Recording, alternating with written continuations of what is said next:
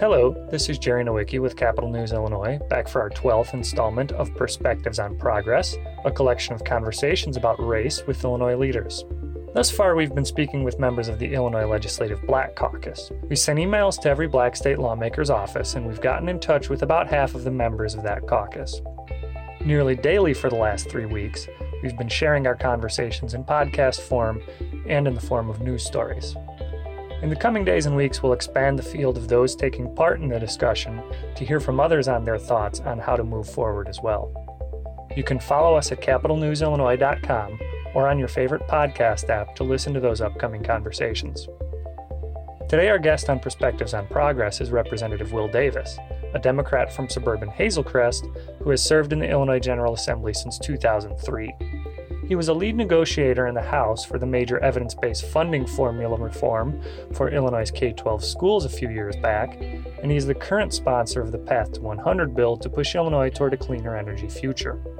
I spoke to the representative on Friday, June 5th, and he shared his feelings on the video of George Floyd being killed under a police officer's knee, the emotions it and similar videos evoke, and the role of lawmakers and the media in advancing the conversation. Okay, so my first question has been um, what goes through your mind when you see a video um, like that of, of George Floyd being killed?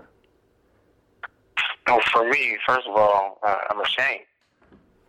Uh, I mean, there's always a conversation about respect for law enforcement, but that res- that respect doesn't go both ways.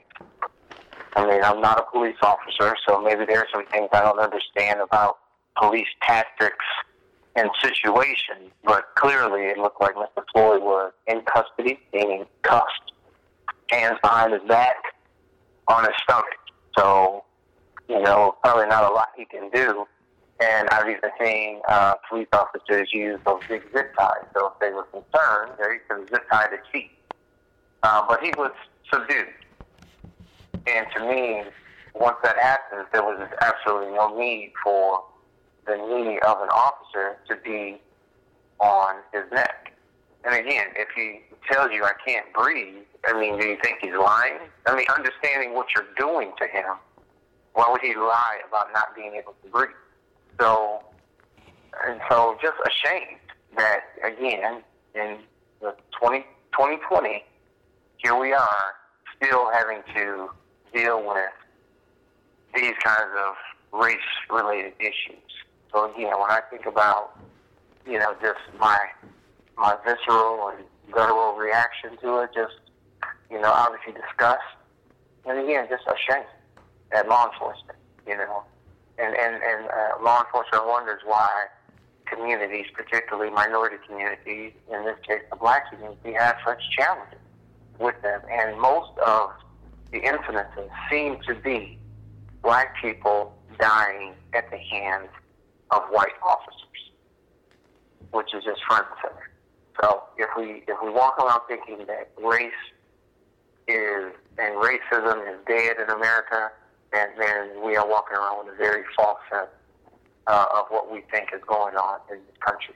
I mean, you have to acknowledge that there are parts of the state of Illinois, even, in this country, where, you know, there are white communities that have very little to no interaction with black people, except for possibly what they see on TV. I mean, I remember going to school in Carbondale uh, in uh, in the late '80s, that's where I got my uh, my bachelor's degree from. And I encountered individuals who went to school there, who we became friends, and when we talked, they were like, you know, we didn't have any black friends growing up. You know, we didn't have any interaction growing up. And, and they were, you know, they were good people. And, and, you know, the next generation of possibly, you know, those individuals who probably had a different perspective about black people uh, from their upbringing and the way they were raised. So so, you know, we often say racism is alive and well in this country, and unfortunately it is. So, what other types of deja vu feelings or um, exhaustion comes when you have seen this over and over again? I mean, I mean, it's, it's just that feelings of deja vu, and, and you're exhausted because you know what's coming after it. So yes, you're going to have the, the peaceful, you know, protest bringing truth to power and just really acknowledging, you know, the challenges that we have in this country um, as well.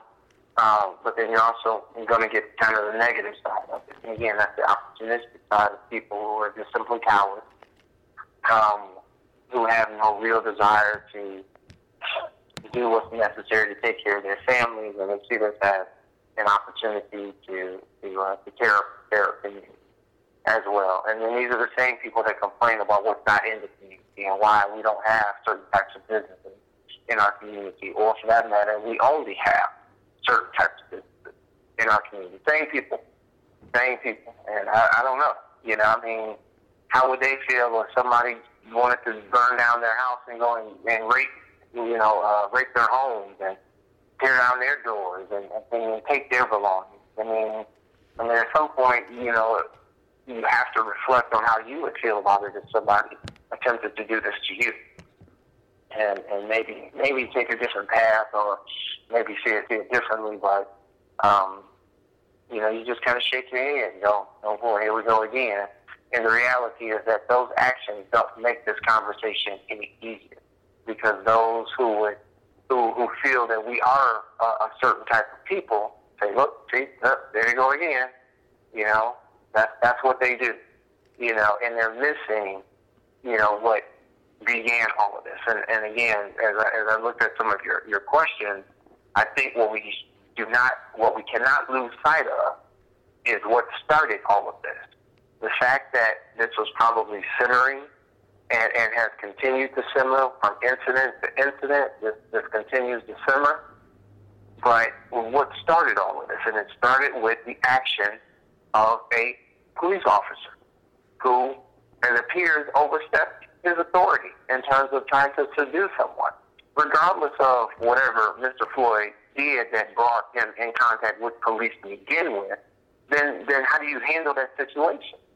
And it just appears that police officers still don't know how to handle these kinds of situations. They just don't.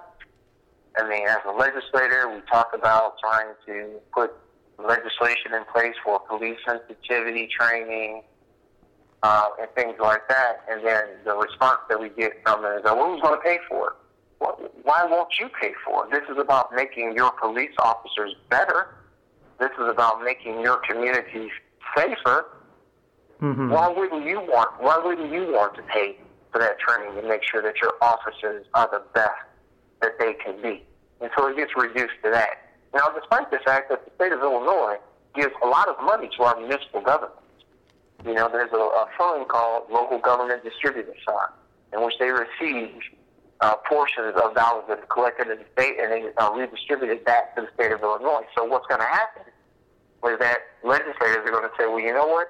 We're going to mandate the use of your local government distributed fund to do these kinds of things. And that's just going to add another tension to it uh, on some level. Uh, but what are, what else are we supposed to do? What what other what other you know, what other choice do we have but to start mandating things like that and using the tools? But once we use the tools, then it becomes a matter of enforcement. And we've seen situations where local police departments don't want to do what the law says they want to do. Case in point, I remember years ago when we put in place that police officers had to uh, do contact cards when they made traffic stops, where we would record information like race data on traffic stops police departments refuse to do it. So if I break the law, I know I'm going to get punished for doing so. So here, police departments, municipalities were breaking the law because it was law. And it was okay for them to break the law. So again, there's even that level of just respect for what we do and what we have to do as legislators and making sure that everybody responds to it appropriately. What do you think next steps are addressing structural racism and, and maybe legislatively in November or from the governor coming up? Well, as a legislator, sometimes based on the bill and the debate, one thing that I often tell my colleagues, and that's both my Democrat and my Republican colleagues, the reason that I'm introducing this bill is because we aren't doing it otherwise. I don't want to have to reintroduce bills all the time to try to create opportunities for people of color. That, that's not that's not necessarily my desire. But if that's what it takes, then that's the tool that I have available to me, and and I, I'm always going to use the tool that I have available to me. So, to answer your question, as a legislator, I always look to my tool, and my tool is legislation, bringing the conversation. And sometimes what I've learned is that only when you file legislation do you get the conversation. Because you can talk, and as long as it doesn't materialize anything, everybody's okay, or certain people okay. But when you file it, then they know you're serious, and then they then they want to talk to you about it, and to try to say, well, you don't need to file that. And I go, I do need to file it because you aren't dealing with the situation otherwise. You haven't addressed the situation otherwise. And again, it just goes back to that we know that there are people in this state who have no interest in seeing ethnic groups uh, succeed. They just are not. They know that the state of Illinois is a cash cow. They want to make all the money they can from the state and have no desire in seeing that wealth be spread out to different people throughout the entire state of Illinois. There just way too many of those people still in Illinois who feel that way. Many of them work in state government. Yeah, we have racist employees that work in state government, absolutely. And unfortunately, they've been there long enough and have positioned themselves to have control and to be able to dictate how money is spent and who and who gets the benefit of those dollars. And so that's a constant fight, talking to the agency heads about making sure that the people that you have working in your agency do what they are supposed to do. And that's why you again you see legislation coming out of it because that's necessary. But everything that everyone else has said is, is true. The governor, like like for instance, um, members of the Black Caucus, we have a kind of a, a group meet chat that we you know talk to each other in, if you will.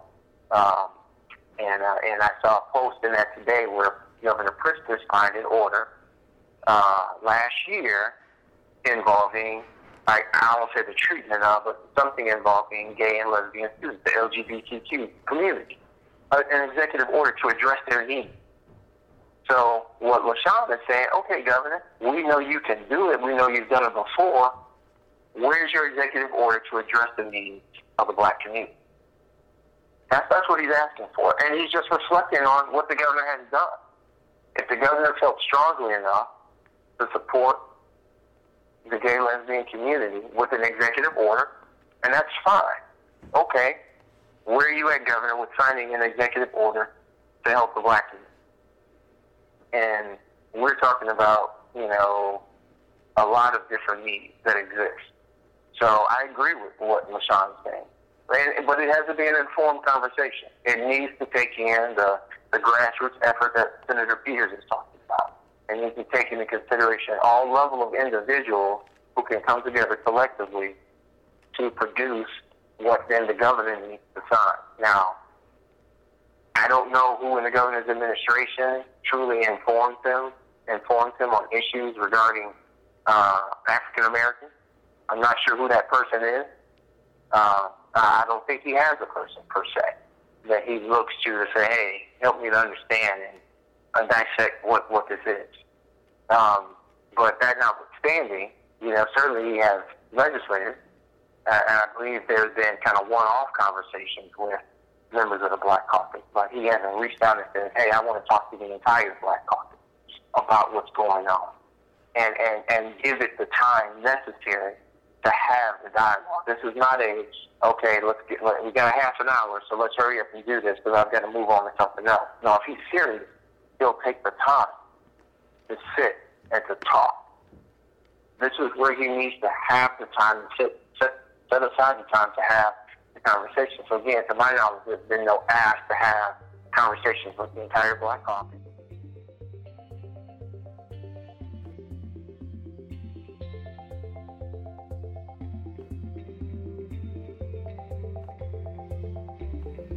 So, what would you say um, if you could get one request fulfilled in, in the rebuilding? What would it be? What do you think um, these communities need? Well, the communities need dollars. And I know that's, um, you know, we often say that. But they are going to need dollars, you know, and particularly for small businesses.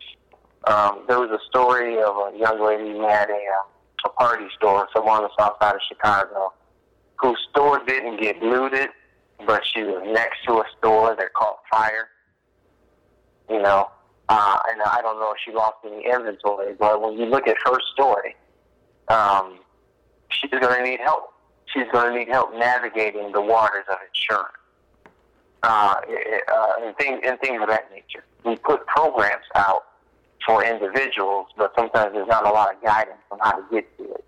You know, you can't just stop it saying, "Hey, here's a pot of money," and there's no guidance to get to it, or or the opportunity to get it, you still have to jump through several several different hoops. So I think first and foremost, in terms of your building community, is you're gonna need you're gonna need money to do so. Um, and then we're going to need the governor um, to help support, you know, policy, significant policy change. You know, again, and as much as you think about the city of Chicago, and they have a, a review board, or COPA, I believe it's called, you know, where when they're all, when their actions of officers, they've got the independent boards to come and investigate those. Well, unfortunately, incidences like that don't just happen in the city of Chicago. They happen in other areas as well and suburban communities don't have that capability to do so. So is that something that we need to have a dialogue about? Maybe in dividing up state and regions and having these regional boards available to investigate issues of alleged police misconduct, if you will. Mm-hmm. You know, but but those are the those, those are kind of overt things I think we you know we need to be talking about. Again, as legislators, we're going to try to use our tools through legislation. We're going to try to use the state budget to direct priorities, direct money to where those dollars are needed. And again, I'm not saying that it's all about just what we need. There are other needs throughout the state that don't involve communities of color, and I'm not discounting those uh, in in any way right now definitely not discounting those, but we see where the urgency, we see where it's truly needed right now. And is where you have to focus your attention and focus your effort. In the same way that the governor figured out how to focus resources to address COVID 19, and he pulled resources from different agencies to do it and make it happen, it's the, it's the same conversation. Same conversation. How do we pull resources or direct resources that exist within these agencies to address what the most immediate need is right now. And, and the government is the one that can set the tone for this effort. He can set the tone, but he has to be willing to set the tone. He can't just react to what's going on. He has the ability to be proactive in addressing these type of efforts, not just reactive to them. So, is there is there anything more you'd like to see out of maybe your um, white Democratic colleagues or even your Republican colleagues on this issue? Um, well, I want first of all acknowledge many of our colleagues, white and otherwise Jewish, if you will, that are using their social media platforms to, you know, to express their support for the black community, um, and, and to share their stories of being supporters, if you will. And, and we need that to continue. We definitely need that to continue. But and and here's the tough part of it. So at the end of the day, when you're elected, you want to remain elected. Be quite honest with you, if anybody tells you differently, I think they're not being truthful. Once you, once you get there, you may have a certain period of time that you want to be there, but until that period of time is up, you want to continue to be reelected.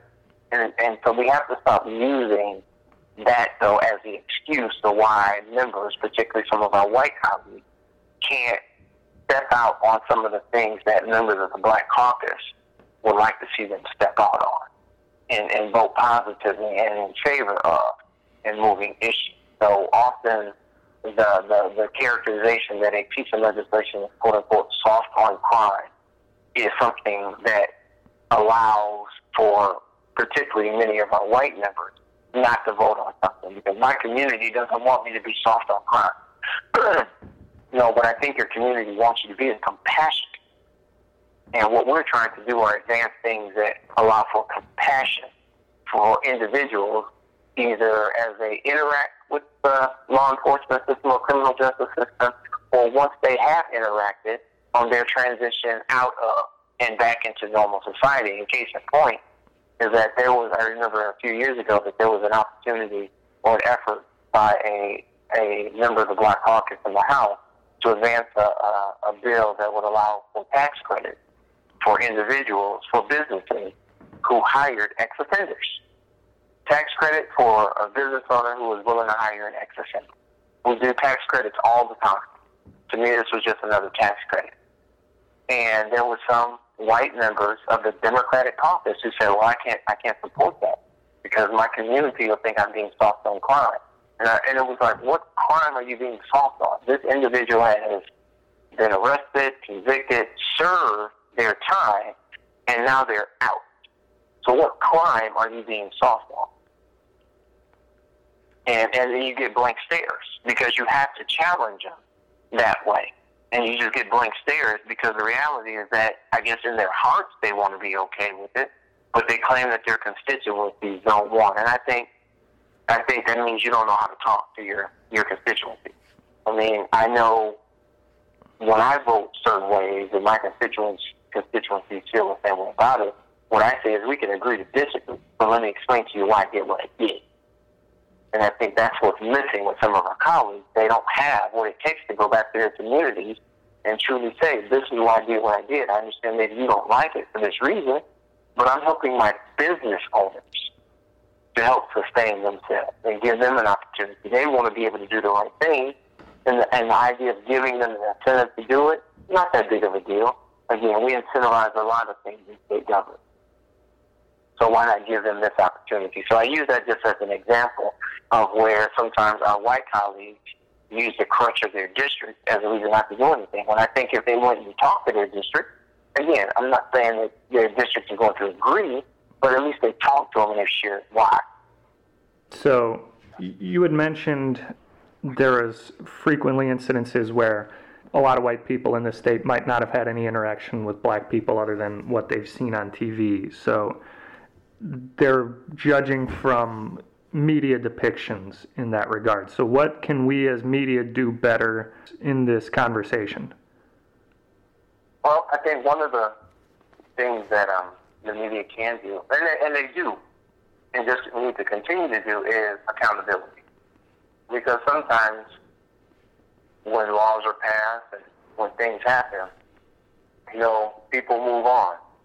You know, sometimes they forget about those things. You know, I think the media is in a very unique opportunity to bring to to to bring things back to our remembrance, bring things back to our attention, and ask, well, what happened? You know, this this incident, this you know, all this stuff happened. You're the ones that can kind of keep everybody honest and bring it back to us and say, well, what happened? What what what came out of this? Um, as well. So I, I see that as well. And and what you see is, um, uh, you know, the media covering everything. But I think that sometimes the media needs to be consistent. And I don't know what the rules are regarding when incidents can happen. You know, I watch the news, and sometimes based, it seems like based on where the incident took place or who the victim of it was or who the perpetrator was, sometimes we acknowledge that someone is black or is white or Latino. Sometimes don't acknowledge that, and sometimes sometimes the, the perception is that the media picks and chooses, you know, who they want to highlight or which race or community they want to they want to highlight as well. And so I, I think I, guess what I'm just saying is making sure there's consistency in how things are reported um, and those issues are reported. And I mean, the media is doing the best they can, and these are tough situations as well. You know, reporters uh, and cameramen sometimes are putting themselves in harm's way to, to, to, to cover these stories, and we appreciate it uh, uh, very, very much, and, and taking the time to write about this. So, have to ask: Is there anything, any questions you think I should have on this list as I talk to other lawmakers that maybe I'm overlooking or um, maybe we haven't discussed?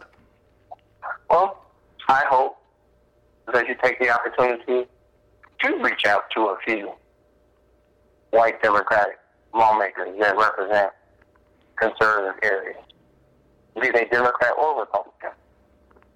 You know, as well as some intentional Republican ask, hey, I want to talk to you about all this stuff. What's going on?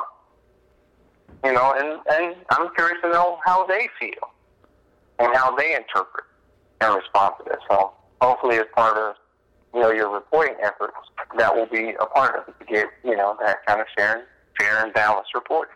Mm-hmm.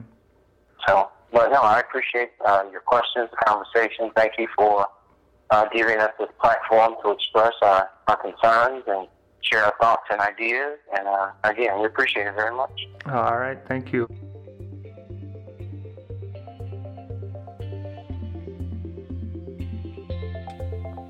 That was Representative Will Davis, a Democrat from Hazel Crest, in our 12th installment of Perspectives on Progress, a special edition of our Capitol Cast podcast. Our theme music was composed by Kevin MacLeod. I'm Jerry Nowicki with Capitol News Illinois, a State House reporting project of the Illinois Press Foundation. Thank you for listening and check out capitolnewsillinois.com for more from this series and our other State House reporting.